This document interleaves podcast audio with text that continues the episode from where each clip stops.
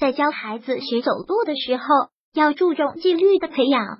刚刚开始学习走路的孩子会开始不断探索他们的世界，同时爸爸妈妈也要给孩子设定一些规则，规定孩子的行为。虽然纪律孩子不是完全可能的事情，但是还是有很多的选择可以供爸爸妈妈来选。设置规则和保持一致性是非常重要的，会让孩子更加健康的成长。基于尊重，在你教育孩子应该怎么做的时候，首先要做的是要尊重孩子。跟孩子讲述期望的时候，要礼貌一些。孩子现在还小，所有都是通过玩乐来学习的。所以在你看到孩子的调皮行为时，你试着想一些更好的办法。你要知道的还是，孩子在专心致志的玩着的时候，他的内心是非常享受的。就算是你觉得孩子玩乐的方式不对，孩子也是很开心的。在确保孩子安全的状况下，你可以让孩子享受玩乐。如果孩子出现把水不小心洒开来的行为时，不要突然的制止，试着找另外一种方式来教育孩子。你可以尝试下让孩子去一个特别的地方玩水，比方说浴缸里面，在合适的地方让孩子玩耍。如此一来，会减少蹒跚学步的孩子乱发脾气。给宝宝定好规矩，跟孩子在家的时候，你可以对孩子的行为进行一些限制，让孩子知道他应该遵守规则，同时让孩子知道什么样的规则是一样遵守的。刚刚设定规则的时候，蹒跚学步的孩子或许会有脾气、哭泣或者尖叫。不过，你要告诉孩子的是，限制是制定好的。你哭泣也是没有任何效果的。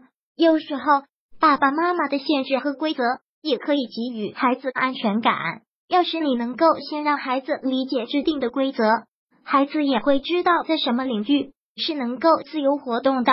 分散宝宝的注意力，很多爸爸妈妈在经历了孩子一天到晚躺在床上，然后偶尔会想想翻身的日子，就会来到宝宝能够自己慢慢在地上爬。然后带着好奇心探索世界的时候了。等到过了这段时间，宝宝就是开始慢慢学会走路了。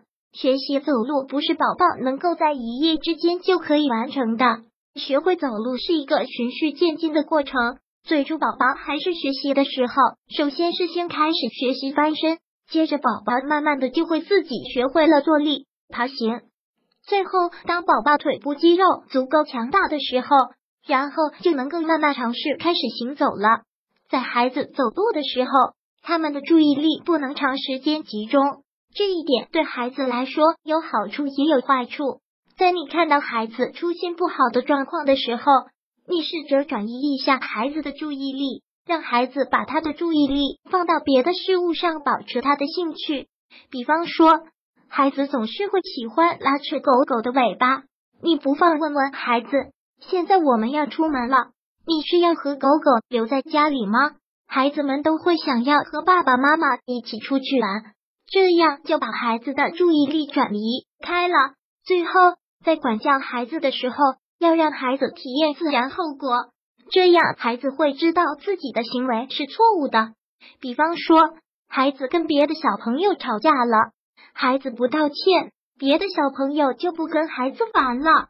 去找别人玩了。遇到这种情况的话，你就可以跟孩子说：“你的行为是错误的，你伤害了别人，所以你失去了一个朋友。